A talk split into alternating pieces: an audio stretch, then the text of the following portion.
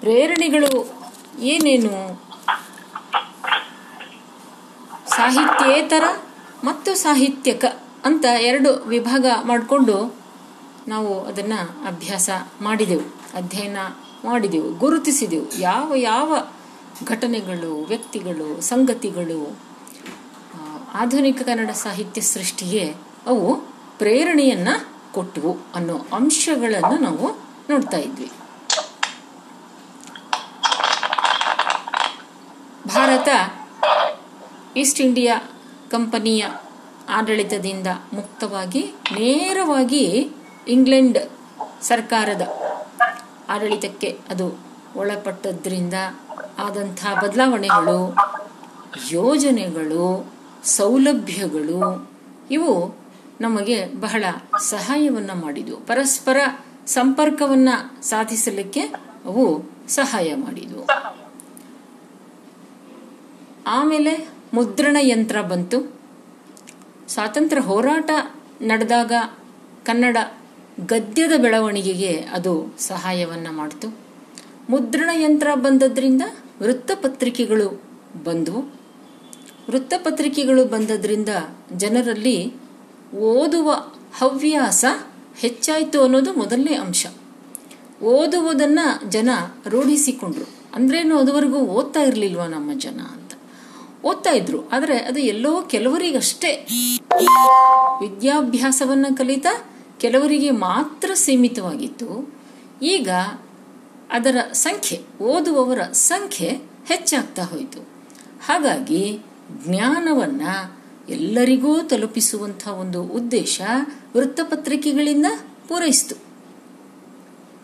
ಇಷ್ಟಲ್ಲದೆ English ವಿದ್ಯಾಭ್ಯಾಸ ನೇರವಾಗಿ ನೋಡಿ, ಇಂಗ್ಲಿಷ್ ವಿದ್ಯಾಭ್ಯಾಸದಿಂದ ನಮ್ಮ ಜನ ವಿದ್ಯೆಯನ್ನು ಕಲಿತುಕೊಂಡ್ರು, ಹೊರ ಜಗತ್ತಿನೊಂದಿಗೆ ಸಂಪರ್ಕ ಸಾಧಿಸುವುದನ್ನು ಕಲಿತುಕೊಂಡ್ರು ಇಂಗ್ಲಿಷ್ ಭಾಷೆಯ ಮೂಲಕ ಅನ್ನೋ ಒಂದು ದೊಡ್ಡ ಲಾಭದ ಜೊತೆಗೆ ಇಂಗ್ಲಿಷ್ ಸಾಹಿತ್ಯವನ್ನು ಓದುವುದರ ಮೂಲಕ ಅಲ್ಲಿ ಏನೇನಾಗಿದೆ ಅನ್ನೋದರ ಪರಿಚಯ ನಮ್ಮವರಿಗೆ ಆಯಿತು. ಹಾಗೆ ಆಗಿದ್ರಿಂದ ಇಂಗ್ಲಿಷ್ ಸಾಹಿತ್ಯದಲ್ಲಿ ಏನೇನು ಸಾಧನೆ ಆಗಿದೆ? ನಮ್ಮ ಸಾಹಿತ್ಯದಲ್ಲಿ ಏನಾಗಿದೆ? ಎರಡೂ ಸಾಹಿತ್ಯಗಳ, ಎರಡೂ ಭಾಷೆಯ ಸಾಹಿತ್ಯಗಳ ನಡೆ, ನಡುವೆ ಇರುವಂಥ ವ್ಯತ್ಯಾಸಗಳೇನು? ಇವೆಲ್ಲ ನಮ್ಮ ಜನರ ಗಮನಕ್ಕೆ ಬಂತು. ಅದರಿಂದ ಅಲ್ಲಿ ಏನಾಗಿದೆ? ಅನೇಕ ಪ್ರಕಾರಗಳಲ್ಲಿ ಸಾಹಿತ್ಯ ಬೆಳೆದಿದೆ, ಬೆಳೀತಾ ಇದೆ. ನಮ್ಮಲ್ಲಿ ಮಾತ್ರ ಬರೀ ಮಹಾಕಾವ್ಯಗಳಿತ್ತು. ಹಳಗನ್ನಡ ಭಾಷೆಯಲ್ಲೇ ಬರೆದ್ರೇನೆ ಜನ ಅದನ್ನು ಒಪ್ಪಿಕೊಳ್ತಾರೆ ಅನ್ನುವಂತಹ ಒಂದು ಧೋರಣೆ ಇತ್ತು. ಅದಕ್ಕಾಗಿಯೇ ನಾವು ಮುದ್ದಣನ ಮೂರು ಕಾವ್ಯಗಳನ್ನು ಅವುಗಳಲ್ಲಿ ಬಳಸಿರುವ ಭಾಷೆ ಹಳಗನ್ನಡಕ್ಕೆ ಸಮೀಪವಾಗಿರುವ ಭಾಷೆ ಅನ್ನೋದನ್ನು ಗಮನಿಸಿ ನೀವು. ಹಳಗನ್ನಡದಿಂದ ನಡುಗನ್ನಡಕ್ಕೆ ಸಾಕಷ್ಟು ರೂಪಾಂತರ ಆಗಿದೆ. ಅವಸ್ಥೆಯಲ್ಲಿ ಒಂದು ಬದಲಾವಣೆ ಆಗಿದೆ. ಆದರೂ ಕೂಡ ಸಾಮಾನ್ಯ ಜನರಲ್ಲಿ ಮತ್ತು ಪಂಡಿತರಲ್ಲಿ ಇದ್ದಂಥ ಒಂದು ಭಾವನೆ ಏನು ಅಂದರೆ ಹಳಗನ್ನಡವೇ ಮಹಾಕಾವ್ಯಕ್ಕೆ ಸರಿಯಾಗಿ ಹೊಂದುವಂತಹ ಒಂದು ಭಾಷೆ ಅಂತ. ಬಹುಶಃ ಇದಕ್ಕಾಗಿಯೇ ಮುದ್ದಣ ಮೂರು ಕಾವ್ಯಗಳನ್ನು ಮಹಾಭಾರತದ ಕ್ಷಮಿಸಿ, ರಾಮಾಯಣದ ವಸ್ತು ಇಟ್ಕೊಂಡು ಬರೆದಂಥ ಕಾವ್ಯಗಳನ್ನು ಬರೆದ್ರೂ ಅದರಲ್ಲಿ ಅವನು ಹಳಗನ್ನಡದ ಭಾಷೆಯನ್ನೇ ಪ್ರಯೋಗಿಸ್ತಾನೆ. ಆದರೆ ಸ್ವತಃ ಮುದ್ದಣನಿಗೆ ಅರಿವಿತ್ತು. ಏನು? ಕಾಲ ಬದಲಾಗ್ತಾ ಇದೆ. ಭಾಷೆಯ ಅವಸ್ಥೆ ಬದಲಾಗ್ತಾ ಇದೆ. ಜನ ಹೊಸತನವನ್ನು ಅಪೇಕ್ಷಿಸ್ತಾ ಇದ್ದಾರೆ. ಕೇವಲ ಸಾಹಿತ್ಯದ ವಸ್ತುವಿನಲ್ಲಿ ಅಷ್ಟೇ ಅಲ್ಲ. ಸಾಹಿತ್ಯದ ಭಾಷೆಯಲ್ಲೂ ಕೂಡ ಒಂದು ಸಾಹಿತ್ಯ ಕೃತಿಯನ್ನ ಬರೆಯುವ ಭಾಷೆಯಲ್ಲೂ ಸಾಮಾನ್ಯ ಜನ ತಮಗೆ ಸರಳವಾಗಿ, ಸುಲಭವಾಗಿ ಆಡು ಮಾತಿನಲ್ಲಿ ಬರೆಯ ಬರೆಯಲ್ಪಡುವಂಥ ಭಾಷೆಯನ್ನು ಅವರು ಇಚ್ಛೆ ಪಡ್ತಾ ಇದ್ದಾರೆ ಅನ್ನೋದನ್ನ ತಿಳ್ಕೊಂಡ ಆದರೂ ಕೂಡ ಅಲ್ಲಿ ಒಂದು ಅವಿತಿದ್ದಂಥ ಒಂದು ವಾತಾವರಣದಿಂದ ಅವನಿಗೆ ತಪ್ಪಿಸ್ಕೊಳ್ಳಕ್ಕಾಗಲಿಲ್ಲ ಅದಕ್ಕಾಗಿ ಆ ಭಾವನೆಯನ್ನು ಅವನು ಮನೋರಮೆಯ ಬಾಯಲ್ಲಿ ಹಾಕಿಸ್ತಾನೆ. ಅಲ್ಲಿ ಎಷ್ಟು ಅಂತ ಕಾವ್ಯ ಓದೋದು ಎಲ್ಲವೂ ಕಾವ್ಯಮಯ ಆಗಿದೆಯಲ್ಲ ಅನ್ನೋ ಒಂದು ಭಾವನೆಯನ್ನು ಮನೋರಮೆಯ ಬಾಯಲ್ಲಿ ಹೇಳಿಸ್ತಾನೆ ಮುದ್ದಣ. ಪದ್ಯದಲ್ಲಿ ಹೇಳ್ತೇನೆ ನಿನಗೆ ಒಂದು ಒಳ್ಳೆ ಕಾವ್ಯವನ್ನ ಅಂದಾಗ ಮುದ್ದಣ ಹೇಳಿದಾಗ ಮನೋರಮೆ ಅಂತಾಳೆ, ಅಯ್ಯೋ, ನಿನ್ನ ಪದ್ಯ ಸಾಕಾಗಿ ಹೋಯ್ತು ನಮಗೆ. ಪದ್ಯಂ ವದ್ಯಂ ಗದ್ಯಂ ಹೃದ್ಯಂ ಅಂತ ಹೇಳ್ತಾಳವಳು ಪದ್ಯ ಬೇಡಪ್ಪ, ಸಾಕು. ಗದ್ಯವೇ ಹೃದ್ಯಂ, ಮನಸ್ಸಿಗೆ ತಟ್ಟುವಂಥದ್ದು. ಅದರಿಂದ ಗದ್ಯದಲ್ಲಿ ಹೇಳು ಅನ್ನೋ ಮಾತನ್ನ ಮನೋರಮೆಯ ಬಾಯಲ್ಲಿ ನಮ್ಮ ಮುದ್ದಣ ಆಡಿಸಿದ. ಹೇಗೆ? ಗದ್ಯದ ಬೆಳವಣಿಗೆ ಮುದ್ರಣ ಯಂತ್ರದಿಂದ, ಸ್ವಾತಂತ್ರ್ಯ ಹೋರಾಟದಿಂದ, ವೃತ್ತಪತ್ರಿಕೆಗಳಿಂದಾಗಿ, ಉಪನ್ಯಾಸಗಳಿಂದಾಗಿ, ಎಲ್ಲೆಡೆ ನಮ್ಮ ಸ್ವಾತಂತ್ರ್ಯದ ಹೋರಾಟದ ಒಂದು ಚಲನಶೀಲತೆಯನ್ನು ಜನರಿಗೆ ತಲುಪಿಸಬೇಕಾಗ್ತಿತ್ತು. ಅದಕ್ಕೋಸ್ಕರ ಉಪನ್ಯಾಸಗಳಲ್ಲಿ ಗದ್ಯವನ್ನು ಬಳಸಿಯೇ, ಜನರ ಮನಸ್ಸಿಗೆ ತಲುಪಿಸಿಯೇ ಅವರ ಮನಸ್ಸನ್ನು ಸ್ಪರ್ಶಿಸಿ ಅವರಿಗೆ ಬರೀ ಬುದ್ಧಿಗಲ್ಲ, ಭಾವನೆಗೆ ಹೆಚ್ಚು ಮುಖ್ಯವಾಗಿ ಇಟ್ಕೊಂಡು ಭಾಷಣಗಳನ್ನು ನಮ್ಮ ನೇತಾರರು ಮಾಡ್ತಾ ಇದ್ರು. ಹೀಗೆಲ್ಲ ಒಂದು ಪ್ರೇರಣೆಯ ಒಂದು ಹಿಂದಿನ ಪೂರ್ವ ಸಿದ್ಧತೆ ಅಂತ ಕರಿತೇವೆ ಇದನ್ನು. ಅಂತಹ ಒಂದು ಸಿದ್ಧತೆಯ ಜೊತೆಗೆ ನಮ್ಮ ಕನ್ನಡದಲ್ಲಿ ಹಳಗನ್ನಡ ಮತ್ತು ನಡುಗನ್ನಡಕ್ಕಿಂತ ಬೇರೆಯಾದಂತಹ ಮನೋಧರ್ಮದ, ಬೇರೆಯಾದಂತಹ ಭಾಷಾ ಸ್ವರೂಪದ ಸಾಹಿತ್ಯ ಸೃಷ್ಟಿ ಆಯಿತು. ಆ ಸಾಹಿತ್ಯ ಸೃಷ್ಟಿಯನ್ನು ನಾವು ನವೋದಯ ಪೂರ್ವದ ಸಾಹಿತ್ಯ ಸೃಷ್ಟಿ ಅಂತ ಕರೆಯುತ್ತೇವೆ. ಈ ನವೋದಯ ಪೂರ್ವದ ಸಾಹಿತ್ಯ ಸೃಷ್ಟಿ ಪ್ರಾರಂಭದಲ್ಲಿ ಸಹಜವಾಗಿ ಇಂಗ್ಲೀಷು, ಸಂಸ್ಕೃತ ಮತ್ತು ಬಂಗಾಳಿ ಭಾಷೆಗಳ ಅನುವಾದ ಆಗಿತ್ತು ಅನ್ನೋದನ್ನು ನಾವು ಗಮನಿಸಿದೆವು.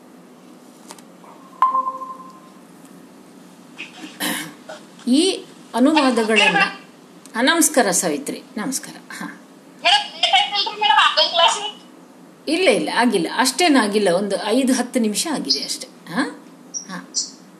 ಸುಮ್ಮನೆ ಹಿಂದೆ ಕಾಲೇಜಿಗೆ ಹೋಗಿ ಬಂದು, ಇಲ್ಲಿ ನೆಟ್ ಕನೆಕ್ಷನ್ ಆಗಿರಲಿಲ್ಲ, ಸ್ವಲ್ಪ ತೊಂದರೆ ಆಗಿತ್ತು, ಅದಕ್ಕಾಗಿ ಸ್ವಲ್ಪ ತಡ ಆಗಿದೆ, ಹಾಂ. ಏನು ಬಹಳಷ್ಟೇನಾಗಿಲ್ಲ ನಾವು ಶುರು ಮಾಡಿ ಒಂದು ಐದು ನಿಮಿಷ ಆಗಿದೆ ಅಷ್ಟೇ ಹ್ಞೂ ಆಯ್ತಾಯ್ತು. Okay okay. ಮೇಡಮ್ ನಾ ಟೆಸ್ಟ್ ಇಂಟರ್ನಲ್ ಸೆಕೆಂಡ್ ಸೆಮಿಂಗ್ ಕೊಡವರಿ ಮೇಡಮ್ ಮತ್ತೆ ಟೈಮಿಂಗ್ ಯಾವಾಗ ಕೊಡಬೇಕು ಮೇಡಮ್ ನೀವು? ಕೊಡಿ ನೀವು ಕಾಲೇಜಿಗೆ ಬರ್ರಿ ಬಂದು ಅಲ್ಲಿ ನಮ್ಮ ಸಂಗೀತ ಅಥವಾ ಚೈತ್ರ ಇವ್ರು ಯಾರ ಕೈಯಲ್ಲಾದರೂ ಕೊಡಿ. ನಾವು ಯಾರಿದ್ರೆ ನನ್ನ ಕೈಲೇ ಕೊಡಿ. ನಾವು ಸಿಕ್ಕಲಿಲ್ಲ ಅಂದ್ರೆ ಅವ್ರ ಕೈಲಿ ಕೊಟ್ಟು ಹೋಗ್ರಿ ಕೊಪ್ಪರ ಮೇಡಮ್ಗೆ ತಲುಪಿಸ್ರಿ ಅಂತ ಅವ್ರು ನನಗೆ ಅದನ್ನ ಮುಟ್ಟಿಸ್ತಾರೆ. ಆಯ್ತು? ಓಕೆ.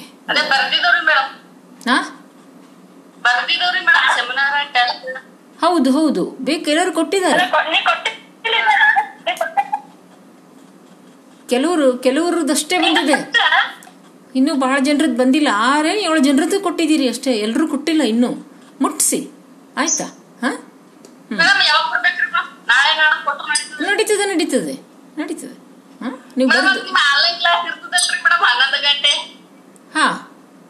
Class class ಮುಗಿಸ್ಕೊಳ್ಳಿ. ಕ್ಲಾಸ್ ಮುಗಿಸ್ಕೊಂಡು ಈಗ ನಂದು ಹನ್ನೊಂದರಿಂದ ಹನ್ನೆರಡು. ಆಮೇಲೆ ಬಡಿಗೇರ್ ಸರ್ದು. ಅವ್ರದ್ದೆಲ್ಲ ಕ್ಲಾಸ್ ಮುಗಿಸಿ ಆಮೇಲೆ ಮಧ್ಯಾಹ್ನ ತನಕ ಹೋಗಿ ಕೊಟ್ಟು ಬನ್ರಿ. ಹಾ ಕ್ಲಾಸ್ ಮುಗಿಸಿ ಆಮೇಲೆ ಕೊಟ್ಟು ಬನ್ರಿ. ಸರಿನಾ? ಓಕೆ. ಸರಿ. ಈಗ ನಾವು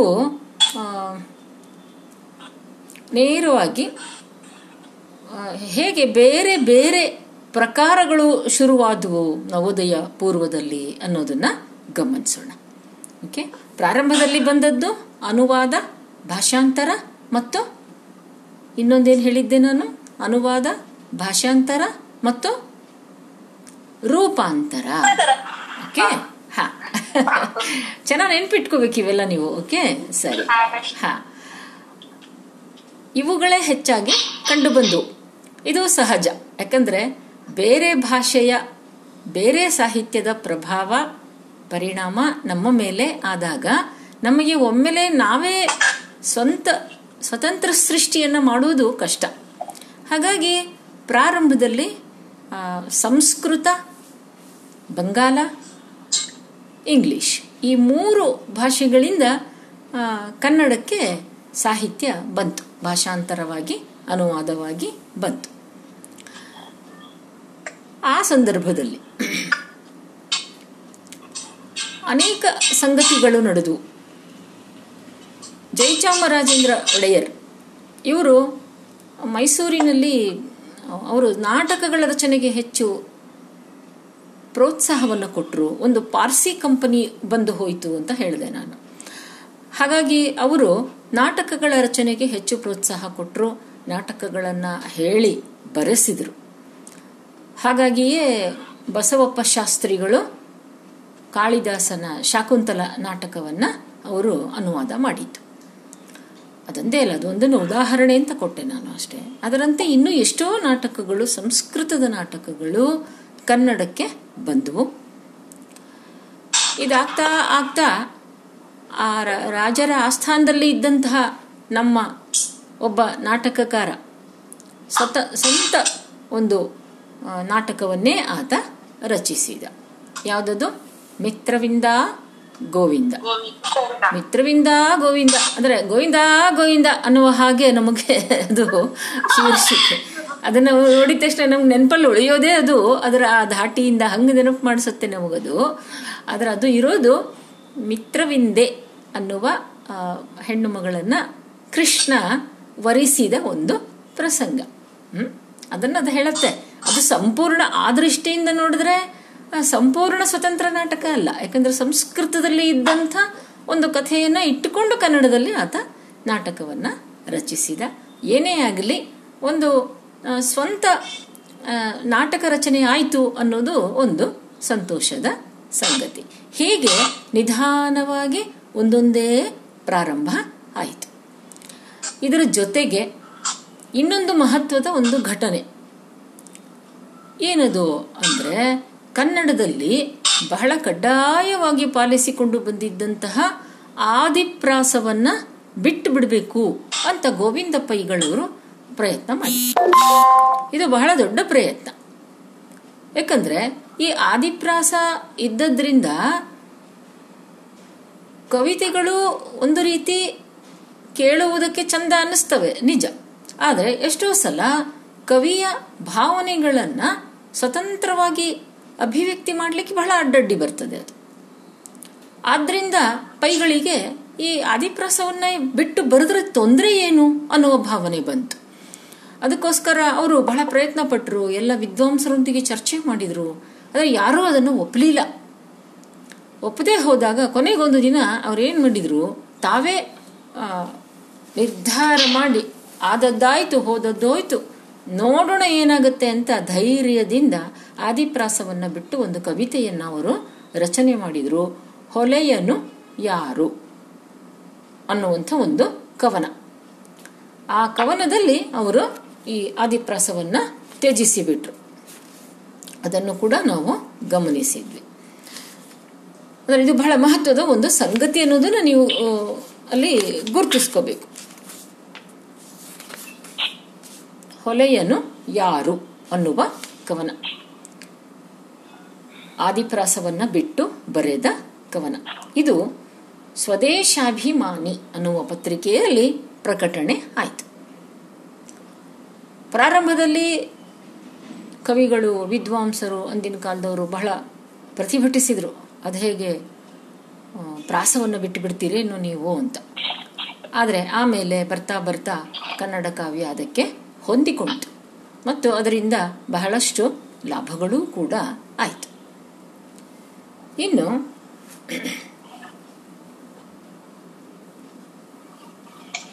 ಉತ್ತರ ಕರ್ನಾಟಕದಲ್ಲಿ. ಉತ್ತರ ಕರ್ನಾಟಕದಲ್ಲಿ ಯಾವ ರೀತಿಯ ಚಟುವಟಿಕೆಗಳು ನಡೆದಿತ್ತು ಅನ್ನೋದನ್ನು ನಾವು ಗಮನಿಸೋಣ. ಉತ್ತರ ಕರ್ನಾಟಕದಲ್ಲಿ ಏನಾಗಿತ್ತು? ಅನ್ಯ ಭಾಷೆಗಳ ಪ್ರಭಾವ ಹೆಚ್ಚಾಗ್ಬಿಟ್ಟಿತ್ತು. ಈಗ ಉದಾಹರಣೆಗೆ ಒಂದು ಕಡೆಯಿಂದ ಉರ್ದು, ಇನ್ನೊಂದು ಕಡೆಯಿಂದ ಮರಾಠಿ.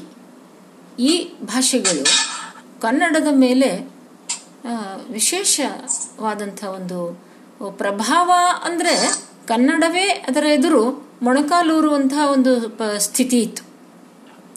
ಮರಾಠಿಯೇ ಅದು ವಿಜೃಂಭಿಸ್ತಾ ಇತ್ತು.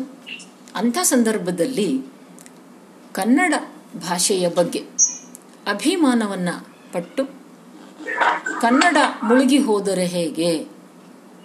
ಅಲ್ಲಿ ಅನ್ನುವ ಒಂದು ಯೋಚನೆಯಿಂದ, ಕಾಳಜಿಯಿಂದ ಕನ್ನಡದ ಕೆಲಸಕ್ಕಾಗಿ ಟೊಂಕ ಕಟ್ಟಿದವರು ಅಂದರೆ ಸಕ್ಕರಿ ಬಾಳಾಚಾರ್ಯ. ಸಕ್ಕರಿ ಬಾಳಾಚಾರ್ಯ ಅನ್ನುವ ಹೆಸರಿನ ಒಬ್ಬ ಲೇಖಕ.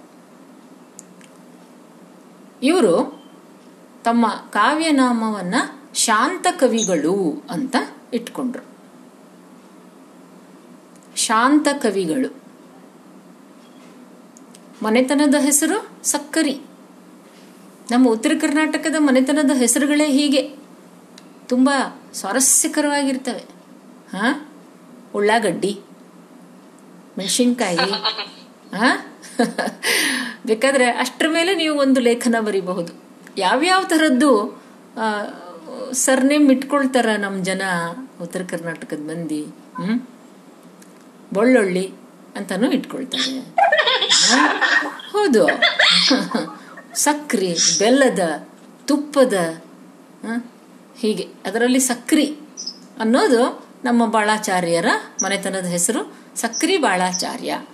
ಆದರೆ ಅವರ ಕಾವ್ಯನಾಮ ಶಾಂತಕವಿ ಅಂತ. ಅವರ ಕುಲದೇವರು ಆ, ಶಾಂತೇಶ ಅಂತ ಕದರಮಂಡಲಗಿ ಅಂತ ಒಂದು ಊರು ಬರುತ್ತೆ. ಅಲ್ಲಿ ಶಾಂತೇಶ ಮತ್ತು ಕಾಂತೇಶ ಅಂತ ಇಬ್ಬರು ದೇವತೆಗಳು ಅಲ್ಲಿ ಪ್ರಸಿದ್ಧರು. ಆ ಶಾಂತೇಶನ ಹೆಸರನ್ನ ತಕೊಂಡು ಅವರು ಶಾಂತಕವಿ ಅಂತ ಹೆಸರನ್ನ ಇಟ್ಕೊಂಡ್ರು. ಕನ್ನಡದ ಸಲುವಾಗಿ ಅವರು ಬಹಳ ಕೆಲಸ ಮಾಡಿದರು. ಕನ್ನಡವನ್ನ ಹೇಗೆ ನಮ್ಮ ಜನರಲ್ಲಿ ಎತ್ತಿ ಕಟ್ಟೋದು ಹೇಗೆ ಅದನ್ನು ಉದ್ಧರಿಸೋದು ಅನ್ನೋ ಒಂದು ಯೋಚನೆಯಲ್ಲಿ ಅವರು ಹಿಡಿದ ದಾರಿ ಅಂದರೆ ನಾಟಕಗಳನ್ನು ಅವರು ರಚನೆ ಮಾಡಿದರು. ಅನೇಕ ನಾಟಕಗಳನ್ನು ಸ್ವತಃ ತಾವೇ ಬರೆದು ಆಡಿಸಿದರು. ಹೇಗೆ ಈ ಕಡೆಯೂ ಮೈಸೂರು, ಬೆಂಗಳೂರು ಈ ಭಾಗದಲ್ಲೂ ಹೇಗೆ ನಾಟಕಗಳ ರಚನೆಯೇ ಹೆಚ್ಚಾಯಿತು ಹಾಗೆ ಉತ್ತರ ಕರ್ನಾಟಕದಲ್ಲೂ ಅದು ನಾಟಕಗಳ ಕೆಲಸಗಳಿಂದಲೇ ಪ್ರಾರಂಭ ಆಯಿತು. ಶಾಂತ ಕವಿಗಳ ಜೊತೆಗೆ ಇನ್ನೂ ಕೆಲವಷ್ಟು ಜನರ ಹೆಸರನ್ನು ನಾವು ಇಲ್ಲಿ ನೆನಪು ಮಾಡ್ಕೋಬೇಕು. ಡೆಪ್ಯೂಟಿ ಚನ್ನಬಸಪ್ಪ. ಡೆಪ್ಯೂಟಿ ಚನ್ನಬಸಪ್ಪ ಇವರು ಸರ್ವಜ್ಞನ ವಚನಗಳನ್ನು ಸಂಗ್ರಹ ಮಾಡಿದರು. ಮನೆ ಮನೆಗೆ ತಿರುಗಿ ಸರ್ವಜ್ಞನ ವಚನಗಳನ್ನು ಸಂಗ್ರಹ ಮಾಡಿದರು. ಆಮೇಲೆ ವೆಂಕಟ ರಂಗೋ ಕಟ್ಟಿ ಮತ್ತು ಧೋಂಡೋ, ನರಸಿಂಹ, ಮುಳಬಾಗಲ ಇವರೆಲ್ಲ ಸೇರಿ ಬಹಳ ಸಾಹಸದ ಕೆಲಸವನ್ನು ಮಾಡಿದರು. ಶಾಂತ ಕವಿಗಳು ಒಂದು ಪ್ರೈಮರಿ ಸ್ಕೂಲಿನಲ್ಲಿ ಒಬ್ಬ ಶಿಕ್ಷಕ ಆಗಿ ಸೇರ್ಕೊಂಡವರು. ಆ ಕೆಲಸಕ್ಕಿಂತ, ಆ ವೃತ್ತಿಗಿಂತ ಕನ್ನಡದ ಕೆಲಸವನ್ನ ಹೆಚ್ಚು ಮಾಡಬೇಕು ಅನ್ನೋದು ಅವರ ಆಶೆಯಾಗಿತ್ತು. ಅದಕ್ಕಾಗಿ ಶಾಲೆ ಮುಗಿದ ತಕ್ಷಣ ಅವರು ಓಡಿ ಬರ್ತಿದ್ರು. ಬಂದು ಜನರನ್ನೆಲ್ಲ ಒಂದು ಕಡೆ ಸೇರಿಸಿ ನಾಟಕದ ಒಂದು ತಂಡವನ್ನು ಕಟ್ಟುತ್ತಿದ್ರು, ನಾಟಕಗಳನ್ನು ಆಡಿಸ್ತಿದ್ರು. ಸ್ವತಃ ತಮ್ಮ ಸಂಬಳದ ಹಣವನ್ನು ಕೂಡ ಹಾಕಿ ನಾಟಕಗಳನ್ನು ಆಡಿಸುವಷ್ಟು ಅಂತಹ ಒಂದು ಸಾಹಸ, ಅಂಥ ಒಂದು ಆಸಕ್ತಿ ಅವರಲ್ಲಿ ಇತ್ತು. ಅವರ ಈ ಒಂದು ಚಟುವಟಿಕೆಯನ್ನು ನೋಡಿ ಅಂದಿನ ಕಾಲದ ಮೇಲಿನ ಅಧಿಕಾರಿಗೆ ಸ್ವಲ್ಪ ಸಿಟ್ಟು ಬಂತಂತೆ. ಸಿಟ್ಟು ಬಂದು ಅವರನ್ನು ಸ್ವಲ್ಪ ದೂರ ದೂರ ಅಂದರೆ ಸುಮಾರು ಒಂದು ಹತ್ತು, ಹದಿನೈದು ಕಿಲೋಮೀಟರ್ ದೂರದ ಊರಿಗೆ ಅವರನ್ನು ವರ್ಗಾವಣೆ ಮಾಡಿದರು. ವರ್ಗಾವಣೆ ಮಾಡಿದರೆ ಇವರು ಅದಕ್ಕೇನು ಗಾಬರಿ ಆಗಲಿಲ್ವಂತೆ. ಹೋಗಿ ಅಲ್ಲಿ ಜಾಯಿನ್ ಆದರು. ಅಷ್ಟು ದೂರದ ಊರಿನಲ್ಲಿದ್ದು ಕೆಲಸ ಮಾಡ್ತಾನೆ. ಅಲ್ಲಿಯ ಶಾಲೆ ಮುಗಿದ ತಕ್ಷಣ ಒಂದು ಎಮ್ಮೆ ಮೇಲೆ ಕೂತು ಇಲ್ಲಿ ಗದಗಕ್ಕೆ ಬರ್ತಿದ್ರಂತೆ. ಬಂದು ಮತ್ತೆ ಇಲ್ಲಿ ನಿಂತು ನಾಟಕದ ಕೆಲಸಗಳನ್ನು ಅವರು ಮಾಡ್ತಿದ್ರು ಅಂತ. ಅವರು ಬರೆದಂಥ ಹಾಡುಗಳಲ್ಲಿ ರಕ್ಷಿಸು ಕರ್ನಾಟಕ ದೇವಿ ಅನ್ನುವಂಥ ಒಂದು ಹಾಡು ಬಹಳ ಪ್ರಸಿದ್ಧವಾಗಿದೆ. ರಕ್ಷಿಸು ಕರ್ನಾಟಕ ದೇವಿ. ಇನ್ನೊಂದು ಕಡೆ ಅವರೊಂದು ಬರೆದ ಪದ್ಯದ ಒಂದು ಪಲ್ಲವಿ ಇದೆ ಇಲ್ಲಿ ನೋಡೋಣ. ಏಳು ಸಾಯಣ, ಕಟ್ಟು ಗ್ರಂಥವ, ಏಳು ಪಂಪಾ ಕ್ಷೇತ್ರಕ್ಕೆ. ಗಾಳಿ ಗಂಟುಗಳೋದಿದೇತಕ್ಕೆ ಏಳು ಈ ಕ್ಷಣ ಮಾತ್ರಕ್ಕೆ. ಹೀಗೆ ಯುವಕರಿಗೆ ಒಂದು ಕರೆಯನ್ನ ಕೊಟ್ಟವರು ಶಾಂತಕವಿಗಳು ಹತ್ತೊಂಬತ್ ನೂರ ಹದಿನೆಂಟರಲ್ಲಿ ಕನ್ನಡ ಸಾಹಿತ್ಯ ಸಮ್ಮೇಳನ ಸಿ- ನಿಶ್ಚಯ ಆಯಿತು. ಈ ಕನ್ನಡ ಸಾಹಿತ್ಯ ಸಮ್ಮೇಳನಕ್ಕೆ ಹಣ ಬೇಕಾಯಿತು. ಆ ಹಣವನ್ನು ಸಂಗ್ರಹಿಸುವುದಕ್ಕೆ ಸ್ವತಃ ತಾವು ಒಂದು ಜೋಳಿಗೆಯನ್ನು ಹಾಕ್ಕೊಂಡು ಮನೆ ಮನೆಗೆ ಹೋಗಿ ಹಣವನ್ನು ಅವರು ಸಂಗ್ರಹಿಸಿದರು. ಹಾಡನ್ನು ಹಾಡ್ತಾ, ಸ್ವತಃ ತಾವೇ ಕಟ್ಟಿದ ಹಾಡನ್ನು ಹಾಡ್ತಾ ಅವರು ಹಣವನ್ನು ಸಂಗ್ರಹಿಸಿದರು. ಬೇಡಲು ಕನ್ನಡ ದಾಸಯ್ಯ ಬಂದಿಹ, ನೀಡಿರಮ್ಮ ತಡ ಮಾಡದಲೇ ಅಂತ ಹೇಳ್ತಾ ಜನರಿಂದ ಹಣವನ್ನು ಸಂಗ್ರಹಿಸಿದರು. ಈ ಸಮ್ಮೇಳನದಲ್ಲೇನೆ ಬೇಂದ್ರೆಯವರು ಕವಿಗೋಷ್ಠಿಯಲ್ಲಿ ಅದ್ಭುತವಾಗಿ ಕಾವ್ಯವಾಚನ ಮಾಡಿತ್ತು ಬೇಂದ್ರೆಯವರ ಬೇಂದ್ರೆಯವರ ಬಗೆಗೆ ಓದುವಾಗ ಬಹಳಷ್ಟು ರೋಚಕವಾದಂತಹ ಸಂಗತಿಗಳು ಅವರ ಜೀವನದಲ್ಲಿ ತುಂಬಿಕೊಂಡಿವೆ. ಅವರು ಬರೆದ ಕಾವ್ಯಗಳು, ಕವಿತೆಗಳು ಕೂಡ ಅಷ್ಟೇ ರೋಚಕ. ಹಕ್ಕಿ ಹಾರುತ್ತಿದೆ ನೋಡಿದೀರಾ ಅನ್ನೋದು ಅವರ ಒಂದು ಪ್ರಸಿದ್ಧ ಕವನ. ಹೌದಾ? ಕೇಳಿದ್ದೀರಿ? ಹಕ್ಕಿ ಹಾರುತ್ತಿದೆ, ನೋಡಿದ್ದೀರಾ? ಈರುಳಿರುಳಿದು ದಿನ ದಿನ ಬೆಳಗ್ಗೆ, ಸುತ್ತಮುತ್ತಲು ಮೇಲಕ್ಕೆ ಕೆಳಗೆ, ಗಾವುದ ಗಾವುದ ಗಾವುದ ಮುಂದೆ, ಎವೆ ತೆರೆ ದಿಕ್ಕುವ ಹಕ್ಕಿನ ಒಳಗೆ ಹಕ್ಕಿ ಹಾರುತ್ತಿದೆ ನೋಡಿದಿರಾ ಅಂತ. ಈ ಕಾವ್ಯ ಈ ಸಮ್ಮೇಳನದಲ್ಲೇನೆ ಬೇಂದ್ರೆಯವರು ಈ ಕವಿತೆಯನ್ನ ಓದಿದ್ದು. ಆಗ ಬೇಂದ್ರೆಯವರು ಇನ್ನೂ ಯುವಕರು. ಬಹಳ ಆಕರ್ಷಕವಾದ ವ್ಯಕ್ತಿತ್ವ ಅವರದ್ದು. ಮತ್ತು ಅವರು ಆ ದೇಸಿ ಹುಡುಗಿಯನ್ನೇ ಅವರು ತೊಡ್ತಾ ಇದ್ರು. ಗರಿಗರಿಯಾಗಿ ಇರುವಂತಹ ಬೆಳ್ಳನೆಯ ಧೋತರ ಅದರ ಮೇಲೊಂದು ಜುಬ್ಬ ಮತ್ತು ಹಳದಿ ಬಣ್ಣದ್ದೋ ಕೆಂಪು ಬಣ್ಣದ್ದೋ ರುಮಾಲನ್ನು ಸುತ್ತಿಕೊಳ್ತಿದ್ರು ತಲೆಗೆ. ಸುತ್ತಿಕೊಂಡು ಅವರು ಅವ್ರ ಕವಿತೆಯನ್ನ ವಾಚನ ಮಾಡೋದು ಅಂದ್ರೆ ಜನ ಮೈಮರೆತು ಬಿಡ್ತಿದ್ರಂತೆ, ಕಂಚಿನ ಕಂಠ ಅವರದು. ಅವರು ಆ ಕವಿತೆಯನ್ನ ವಾಚನ ಮಾಡುವಾಗ ಅವರು ಹಕ್ಕಿ ಹಾರುತ್ತಿದೆ, ನೋಡಿದೀರಾ ಅಂತ ಹೀಗೆ ಕೈ ಮಾಡಿದ್ರೆ ಅವರ ಕೈ ಮಾಡಿದ್ದು ಕಿಟಕಿಯ ಕಡೆಗೆ.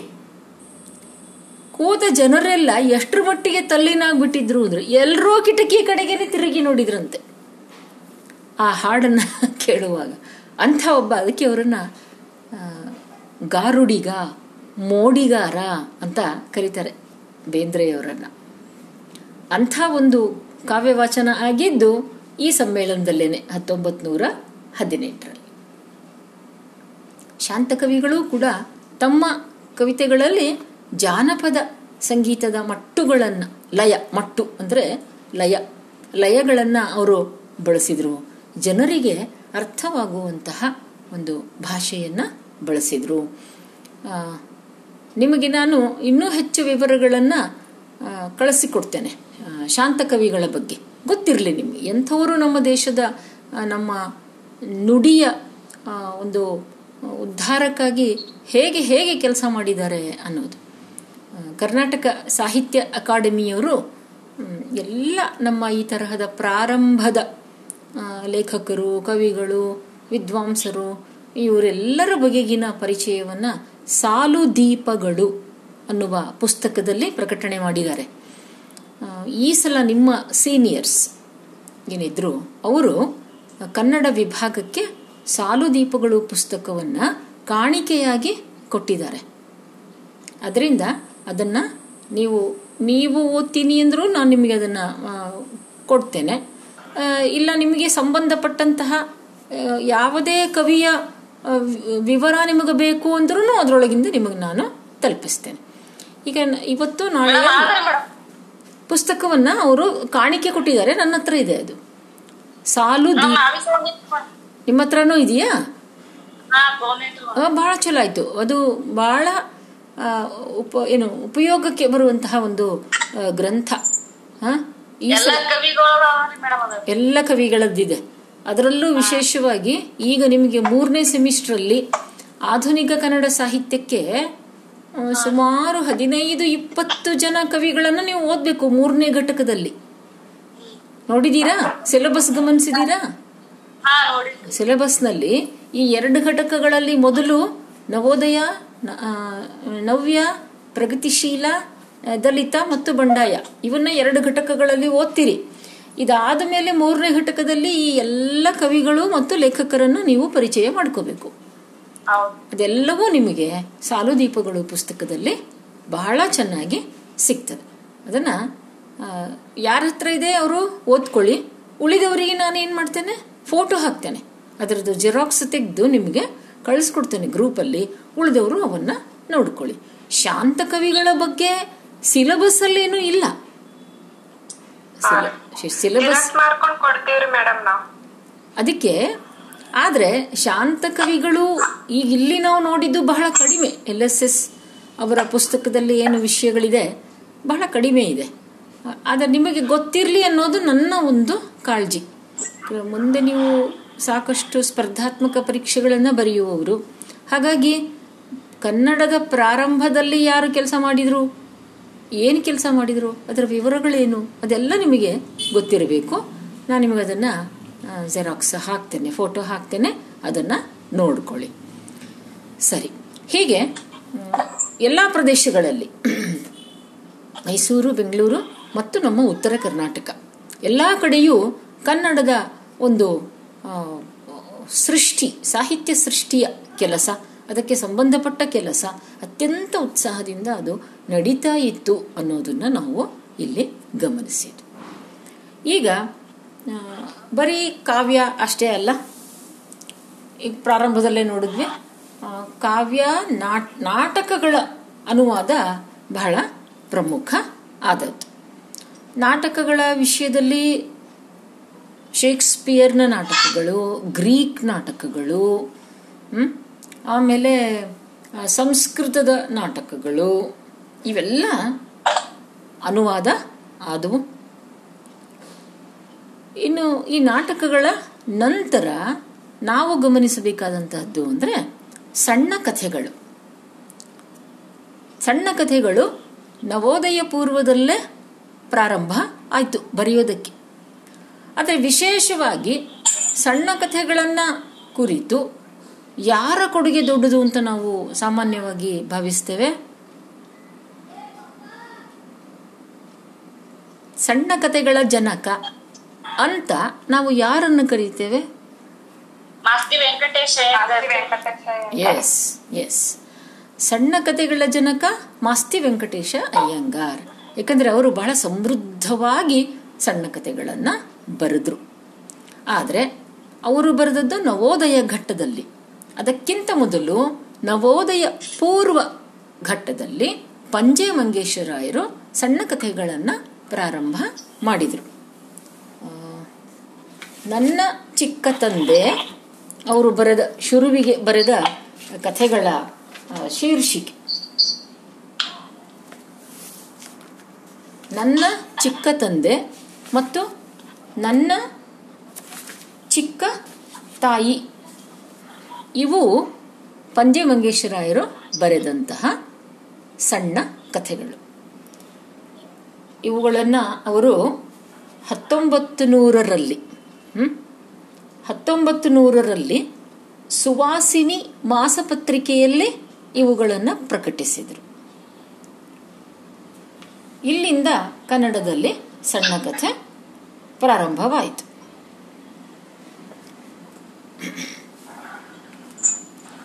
ಮುಂದೆ ಮಾಸ್ತಿಯವರ ಸಣ್ಣ ಕಥೆಗಳು ಪ್ರಾರಂಭ. ಆದವು ಆಮೇಲೆ ಇನ್ನೂ ಕೆಲವರು ಪ್ರಾರಂಭಿಸಿದರು ಬರೆಯೋದಕ್ಕೆ.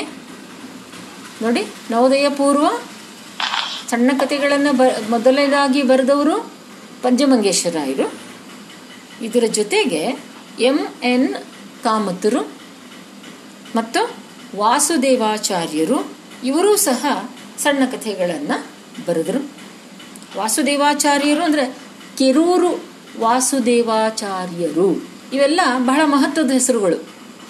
M N. ಕಾಮತ್, ಕೆರೂರು ವಾಸುದೇವಾಚಾರ್ಯ, ಇವರೆಲ್ಲ ಸಣ್ಣ ಕಥೆಗಳನ್ನು ರಚಿಸಿದರು. ಅದರ ಮುಂದೆ ಮುಂದೆ ಮಾಸ್ತಿಯವರು ಬಹಳ ಸಮೃದ್ಧವಾದಂಥ ರೀತಿಯಲ್ಲಿ ಕಥೆಗಳನ್ನು ಬರೆದರು. ಈಗ ಸಣ್ಣ ಕಥೆಗಳ ನಂತರ ಬಹಳ ಮಹತ್ವವನ್ನು ಪಡ್ಕೊಳ್ತಕ್ಕಂತಹ ಮತ್ತೊಂದು ಪ್ರಕಾರ ಅಂದರೆ ಕಾದಂಬರಿ. ಕಾದಂಬರಿ ಕನ್ನಡಕ್ಕೆ ಬಂದದ್ದು ಬಂಗಾಳಿಯ ಮೂಲಕ. ನಾವು ಈಗಾಗಲೇ ಈ ವಿಷಯ ತಿಳ್ಕೊಂಡಿದ್ದೀವಿ. ಬಂಕಿಂ ಚಂದ್ರ ಚಟರ್ಜಿಯವರ ಅವರು ಬಂಗಾಳಿಯಲ್ಲಿ ಬರೆದ ಕಾದಂಬರಿಗಳನ್ನು ಕನ್ನಡಕ್ಕೆ ಬಿ ವೆಂಕಟಾಚಾರ್ಯ ಅನುವಾದ ಮಾಡಿದರು. ಬಂಗಾಳಿ ಗೊತ್ತಿರಲಿಲ್ಲ ಅವರಿಗೆ. ಅದನ್ನು ಕಲಿತು ಓದಿ ಅದನ್ನು ಅವರು ಅನುವಾದಿಸಿದರು. ದುರ್ಗೇಶ ನಂದಿನಿ. ಹೀಗೆ ಬಿ ವೆಂಕಟಾಚಾರ್ಯರು ಮೊಟ್ಟ ಮೊದಲು ಅನುವಾದಿಸಿದ ಕಾದಂಬರಿ ದುರ್ಗೇಶ ನಂದಿನಿ ಹದಿನೆಂಟುನೂರ ಹದಿನೆಂಟುನೂರ ಎಂಬತ್ತೈದರಲ್ಲಿ. ಆಮೇಲೆ ಹದಿನೆಂಟುನೂರ ತೊಂಬತ್ತಾರರಲ್ಲಿ ಗುಬ್ಬಿ ಮುರುಘಾರಾಧ್ಯರು ಮತ್ತೊಬ್ಬ ಲೇಖಕರು? ನೋಡ್ರಿ, ಮುರುಘಾರಾಧ್ಯ ಅಂದಾಗ ಅವರೊಂದು ಮಠದ ಸ್ವಾಮೀಜಿಗಳು. ಸ್ವಾಮೀಜಿಗಳಿಗೂ ಕೂಡ ಕನ್ನಡದ ಬೆಳವಣಿಗೆಯ ಆಸಕ್ತಿ ಹೇಗೆ ಕೆಲಸ ಮಾಡ್ತಾ ಇತ್ತು ಅನ್ನೋದನ್ನ ಗಮನಿಸಿ. ಅವರು ಒಂದು ಕೃತಿಯನ್ನು ಬರೆದ್ರು, ಅದನ್ನ ಅವರು ಕಾದಂಬರಿಯ ರೂಪದ ಒಂದು ಆಧಾರ ಇಟ್ಕೊಂಡೇ ಬರೆದ್ರು. ಶೃಂಗಾರ ಚಾತುರ್ಯೋಲ್ಲಾಸಿನಿ ಅವರು ಬರೆದದ್ದು. ಮುಂದೆ ಹದಿನೆಂಟುನೂರ ತೊಂಬತ್ತೊಂಬತ್ತರಲ್ಲಿ ಗುಲ್ವಾಡಿ ವೆಂಕಟರಾಯರ ಇಂದಿರಾ ಕಾದಂಬರಿ ಬಂತು. ಇದು ಸ್ವತಂತ್ರ ಕಾದಂಬರಿ. ಶೃಂಗಾರ ಚಾತುರ್ಯೋಲ್ಲಾಸಿನಿ ಸ್ವತಂತ್ರ.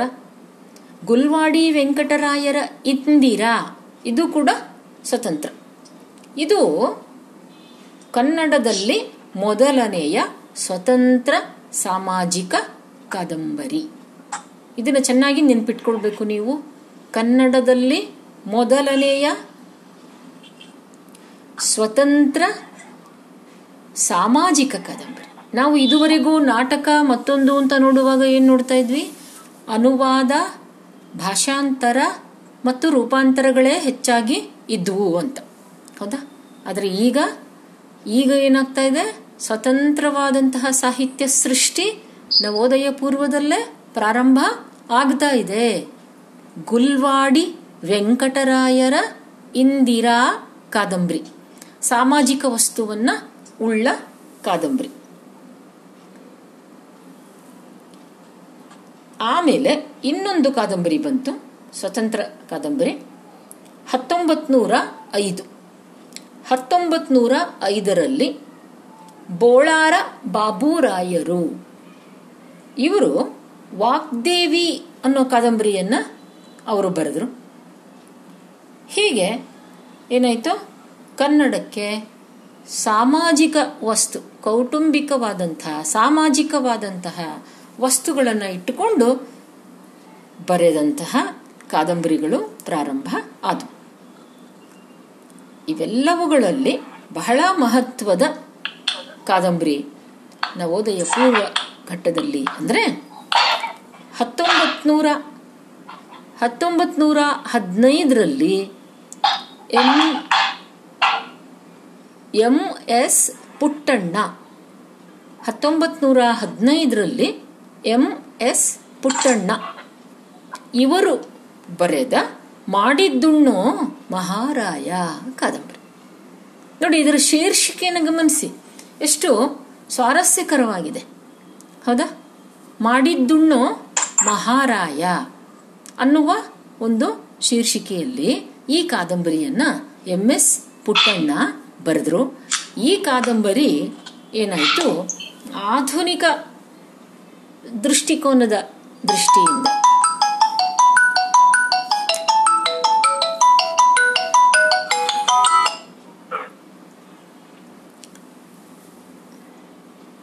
ಈ ದೃಷ್ಟಿಯಿಂದ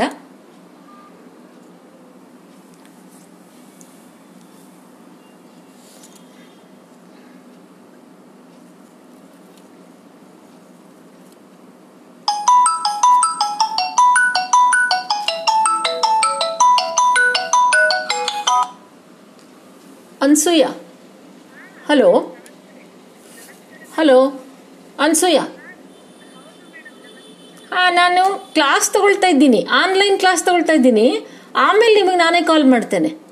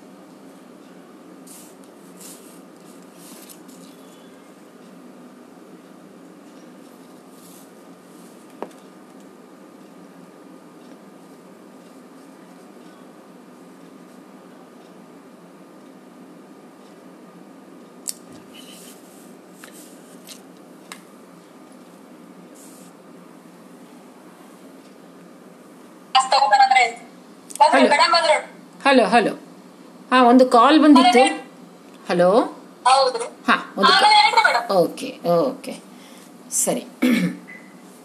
ಎಂ ಎಸ್ ಪುಟ್ಟಣ್ಣ ಅವರು ಮಾಡಿದ್ದುಣ್ಣು ಮಹಾರಾಯ ಅನ್ನೋ ಕಾದಂಬರಿಯನ್ನು ಬರೆದ್ರು. ಇದು ಬಹಳ ಅದ್ಭುತವಾದಂಥ ಒಂದು ಕಾದಂಬರಿ.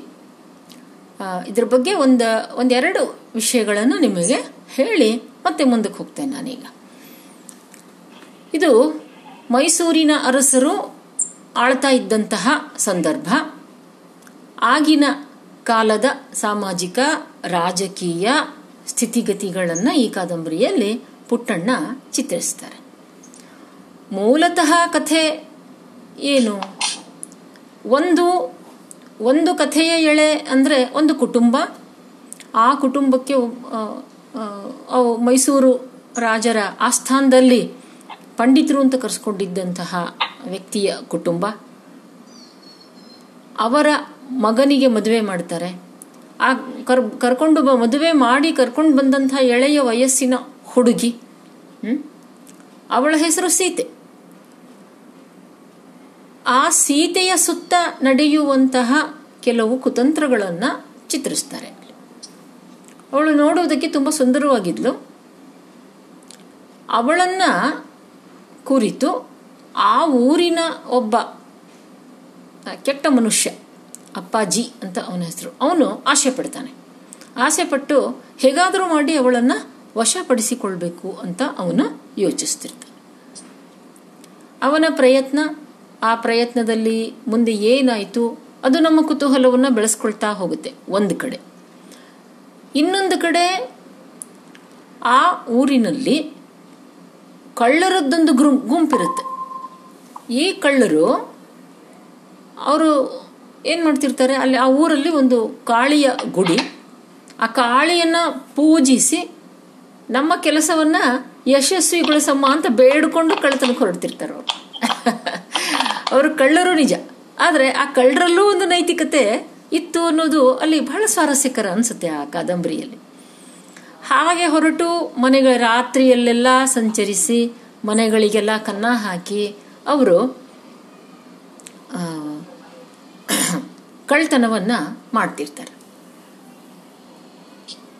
ಹೀಗೆ ಕಳ್ಳತನ, ಒಂದು ಕಡೆ ಕಳ್ಳತನ ನಡೀತಾ ಇದೆ. ಆ ಕಾಳಿ ಗುಡಿಯ ಅರ್ಚಕ ಬೇರೆ ಯಾರು ಅಲ್ಲ? ಅಪ್ಪಾಜಿ. ಅವನು ಈ ಕಳ್ಳರಿಗೆಲ್ಲ ಕಾಳಿಯನ್ನು ಪೂಜಿಸಿ ಅವರಿಗೆ ಕಾಯಿಯನ್ನು, ಹೂವನ್ನು ಮಂತ್ರಿಸಿ ಕೊಡೋದು ನಿಮಗೇನು ಆಗೋದಿಲ್ಲ, ನಿಮ್ಮ ಕೆಲಸ ಯಶಸ್ವಿಯಾಗತ್ತೆ, ಹೋಗ್ರಿ ಅಂತ ಹೇಳಿ ಕಳಿಸ್ತಿರ್ತಾನೆ. ಅವರು ತಾವು ಕದ್ದು ತಂದ ಮಾಲಿನಲ್ಲಿ ಒಂದಷ್ಟನ್ನ ಈ ಅಪ್ಪಾಜಿಗೆ ಕೊಡ್ತಿರ್ತಾರೆ. ಹೀಗೆ ಒಂದಕ್ಕೊಂದು ಒಂದಕ್ಕೊಂದು ಸಂಬಂಧ ಬೆಳೀತಾ ಹೋಗುತ್ತೆ ಆ ಕಾದಂಬರಿಯಲ್ಲಿ.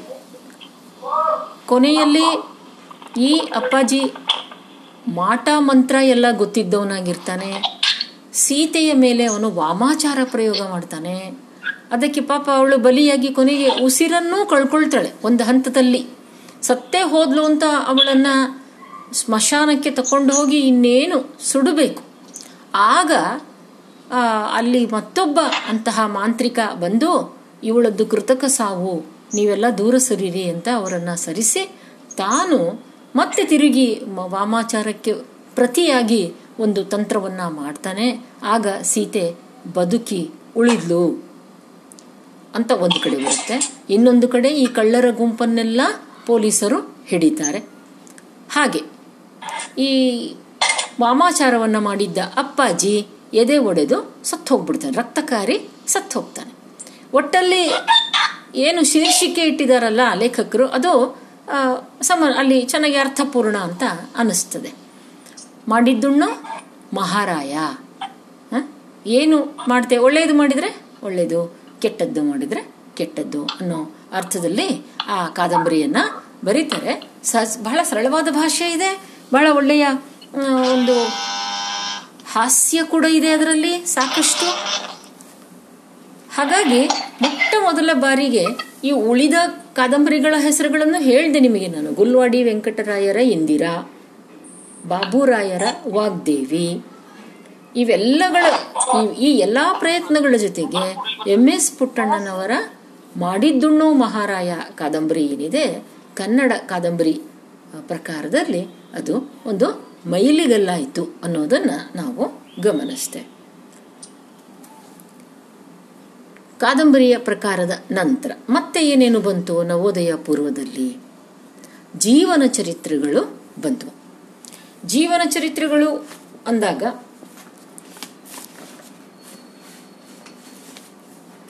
ಮತ್ತೆ ಎಂ ಎಸ್ ಪುಟ್ಟಣ್ಣನವರ ಜೀವನ ಚರಿತ್ರೆಗಳನ್ನು ಬರೆದ್ರು.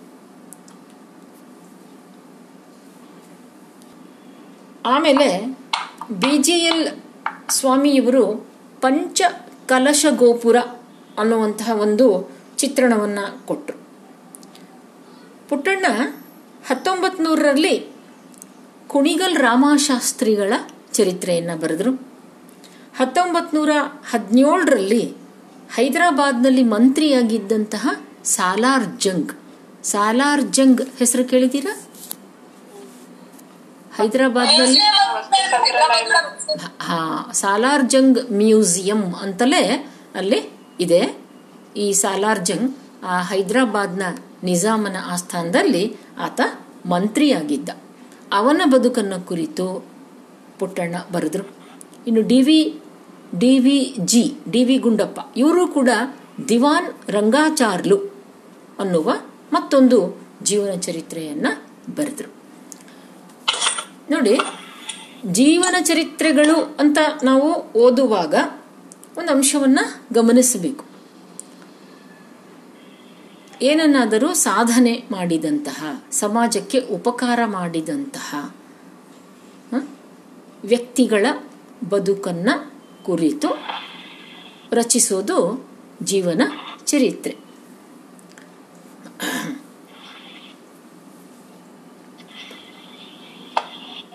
ಇದರಿಂದ ಅವರಿಗೆ ಅಂಥ ವಂದನೆಯನ್ನು ಮಾಡಲಿಕ್ಕೆ ಹೇಗೆ ಸಾಧ್ಯ ಆಯಿತು? ಅವರು ಬದುಕಿ ಬಂದಂತಹ ವಾತಾವರಣ ಎಂತಹದು? ಎಷ್ಟು ಕಷ್ಟಗಳಿದ್ದವು ಅಂಥ ಕಷ್ಟಗಳ ನಡುವೆಯೂ ಸಹ ಅವರು ಹೇಗೆ ಅದನ್ನೆಲ್ಲ ಸಾಧಿಸಿದ್ರು ಅನ್ನೋದು ಸಮಾಜಕ್ಕೆ ಒಂದು ಸಂದೇಶ ಆಗತ್ತೆ. ಅದರಿಂದ ಅಂತಹ ಜೀವನ ಚರಿತ್ರೆಗಳನ್ನು ಬರೆಯುವ ಒಂದು ಸಂಪ್ರದಾಯ ಅಥವಾ ಪದ್ಧತಿ ಶುರುವಾದದ್ದು ನವೋದಯ ಪೂರ್ವದಲ್ಲಿ. ಅದಕ್ಕಿಂತ ಹಿಂದೆ ನಮಗೆ ಜೀವನ ಚರಿತ್ರೆಗಳು ಗೊತ್ತಿಲ್ಲ. ಸಣ್ಣ ಕಥೆ, ಕಾದಂಬರಿ, ಜೀವನ ಚರಿತ್ರೆ, ಇವೆಲ್ಲ ನಮಗೆ ಪಾಶ್ಚಾತ್ಯರಿಂದ ಅಥವಾ ಇಂಗ್ಲಿಷರಿಂದ ನಾವು ಪಡೆದುಕೊಂಡಂತಹ ಸಾಹಿತ್ಯದ ರೂಪಗಳು. ನಮ್ಮಲ್ಲಿ ಇರಲಿಲ್ಲ. ಜೀವನ ಚರಿತ್ರೆ ಹೇಳುವ ಒಂದು ಪದ್ಧತಿ ನಮ್ಮಲ್ಲಿ ಇರಲಿಲ್ಲ. ಇದ್ರೂ ಜೀವನ ಚರಿತ್ರೆ ಅಂತ ಅದನ್ನು ಕರೀಲಿಲ್ಲ. ನಮ್ಮ ಕವಿಗಳು ತಮ್ಮ ಕಾವ್ಯಗಳ ಪೀಠಿಕಾ ಪ್ರಕರಣದಲ್ಲಿ ಕೆಲವು ಕೆಲವು ಕೆಲವೊಂದು ತಮ್ಮ ವೈಯಕ್ತಿಕ ವಿಷಯಗಳನ್ನು ಹೇಳ್ಕೊಳ್ತಿದ್ರು. ಹಾಗಾಗಿ ಅವುಗಳನ್ನು ನಾವು ಅಷ್ಟರ ಮಟ್ಟಿಗೆ ಅವರು ತಮ್ಮ ಜೀವನದ ವಿಷಯ ತಿಳಿಸಿದ್ರು. ತಮ್ಮ ಕಾವ್ಯವನ್ನು ಯಾವಾಗ ಬರೆಯಲಿಕ್ಕೆ ಶುರು ಮಾಡಿದ್ರು, ಏನು ಇತ್ಯಾದಿ ಸಂಗತಿಗಳನ್ನು ಹೇಳ್ತಾರೆ. ಆದರೆ ಜೀವನ ಚರಿತ್ರೆಯನ್ನು ಹೇಳುವ ದೃಷ್ಟಿಯಿಂದ ಅಲ್ಲ, ಅದು ಪ್ರಾರಂಭ ಆಗಿದ್ದು ನವೋದಯ ಪೂರ್ವ ಸಾಹಿತ್ಯ ಘಟ್ಟದಲ್ಲಿ. ಮತ್ತು ಈ ಜೀವನ ಚರಿತ್ರೆಯದೇ ಇನ್ನೊಂದು ಪ್ರಕಾರ, ಆದರೆ ಬೇರೆ ಇದ್ರ, ಇದಕ್ಕಿಂತಲೂ ಭಿನ್ನವಾದದ್ದು ಅಂದರೆ ಆತ್ಮಕಥನ ಅಂತ ಕರಿತೇವೆ ನಾವು. ಆತ್ಮಕಥನ ಅಂದರೆ ನನ್ನ ಬಾಳಿನ ಜಿ ಬದುಕನ್ನ ಕುರಿತು ಇನ್ನೊಬ್ಬರು ಬರೆದ್ರೆ ಅದು ಜೀವನ ಚರಿತ್ರೆ. ನಾನೇ ಬರ್ಕೊಂಡ್ರೆ ಅದು ಆತ್ಮಕಥನ. ಆತ್ಮಕಥನಗಳು ಯಾವುದೂ ಇಲ್ಲ. ಅದನ್ನು ಮುಂದೆ ನವೋದಯ ಹಂತದಲ್ಲಿ ಪ್ರಾರಂಭ ಆದವು. ಆದರೆ ನಿಮಗದು ಗೊತ್ತಿರಲಿ ಇನ್ನೊಂದು ಸಾಹಿತ್ಯ ಪ್ರಕಾರ ಅನ್ನೋ ದೃಷ್ಟಿಯಿಂದ ಅದನ್ನ ನಿಮ್ಮ ಗಮನಕ್ಕೆ ತಂದೆ ಇವತ್ತು ಕೊಡು ಸ್ವಲ್ಪ ಈಗ ನನಗೆ ನೀವು ಹೇಳಿ ಬಡಗೇರ್ ಸರಿಗೇನು ಟೈಮ್ ಕೊಟ್ಟಿದ್ದೀರಿ?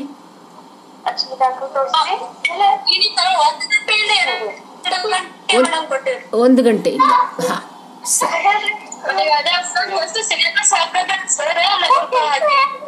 ಆಯ್ತಾಯ್ತು ಓಕೆ ಕಾಲ್ ಮಾಡಿದ್ರೆ ಹೇಳ್ತೀವಿ ಸರ್ ಹಾ ಹಾ. ಮೊನ್ನೆ ಸ್ವಲ್ಪ ರೆಕಾರ್ಡ್ ಜಾಯ್ನ್ ಆಗೋಣ ಅಂತ ಸರ್, ಸರಿ. ಸರಿ ಸರಿ ಸರಿ. ಹಾಗಿದ್ರೆ ನಾವು ಈಗ ಇಲ್ಲಿಗೆ ನಮ್ಮ ತರಗತಿಯನ್ನು ಸದ್ಯಕ್ಕೆ ನಿಲ್ಲಿಸೋಣ? ಸಣ್ಣ ಕತೆ, ಕಾದಂಬರಿ ಮತ್ತು ಜೀವನ ಚರಿತ್ರೆ. ಇವಿಷ್ಟು ಹೇಗೆ ನವೋದಯ ಪೂರ್ವದಲ್ಲಿ ರಚನೆ ಆದವು ಅನ್ನೋ ಅಂಶಗಳನ್ನು ನಾವು ಇವತ್ತು ತಿಳ್ಕೊಂಡ್ವಿ. ನಾಳಿನ ತರಗತಿಯಲ್ಲಿ ಸಾಹಿತ್ಯ ವಿಮರ್ಶೆ ಅದರ ಬಗ್ಗೆ ಏನಾದರೂ ಕೆಲಸ ನಡೀತಾ ಅನ್ನೋದನ್ನ ಅಲ್ಲಿ ಪರೀಕ್ಷೆ ಮಾಡೋಣ. ಹೀಗೆ ಕೊನೆಗೆ ಒಂದು ಉಪಸಂಹಾರಕ್ಕೆ ನಾವು ನಾಳಿನ ತರಗತಿಯಲ್ಲಿ ಬರೋಣ. ನವೋದಯ ಪೂರ್ವದಲ್ಲಿ ಏನೇನು ಏನೇನು ರಚನೆಯಾಯಿತು, ಏನೇನು ಪ್ರಯತ್ನಗಳು ನಡೆದವು, ಆಗಿ ಯಾವಾಗ ನವೋದಯದ ಘಟ್ಟ ಪ್ರಾರಂಭ ಆಯಿತು ಅನ್ನೋದನ್ನು, ಅಂದರೆ ನವೋದಯ ಪೂರ್ವ ಹೀಗೆ ಮುಗೀತು, ಹೀಗೆ ನವೋದಯ ಘಟ್ಟ ಆರಂಭವಾಯಿತು ಅನ್ನೋದನ್ನು ನಾವು ನಾಳೆ ಗುರುತಿಸೋಣ. ನಾಳೆಯಿಂದ ನವೋದಯದ ಅಧ್ಯಯನ. ನವೋದಯ ಪೂರ್ವವನ್ನು ಒಂದು ಹಂತಕ್ಕೆ ತಂದು ಮುಗಿಸಿ ಅಲ್ಲಿಂದ ನವೋದಯ ಹೇಗೆ ಆರಂಭ ಆಯಿತು ಅನ್ನೋದನ್ನು ನಾಳೆ ನೋಡೋಣ. ಓಕೆ. ಇಷ್ಟಕ್ಕೆ ಇವತ್ತಿನ ತರಗತಿಯನ್ನು ನಾವು ನಿಲ್ಲಿಸೋಣ. ಓಕೆ. ಓಕೆ.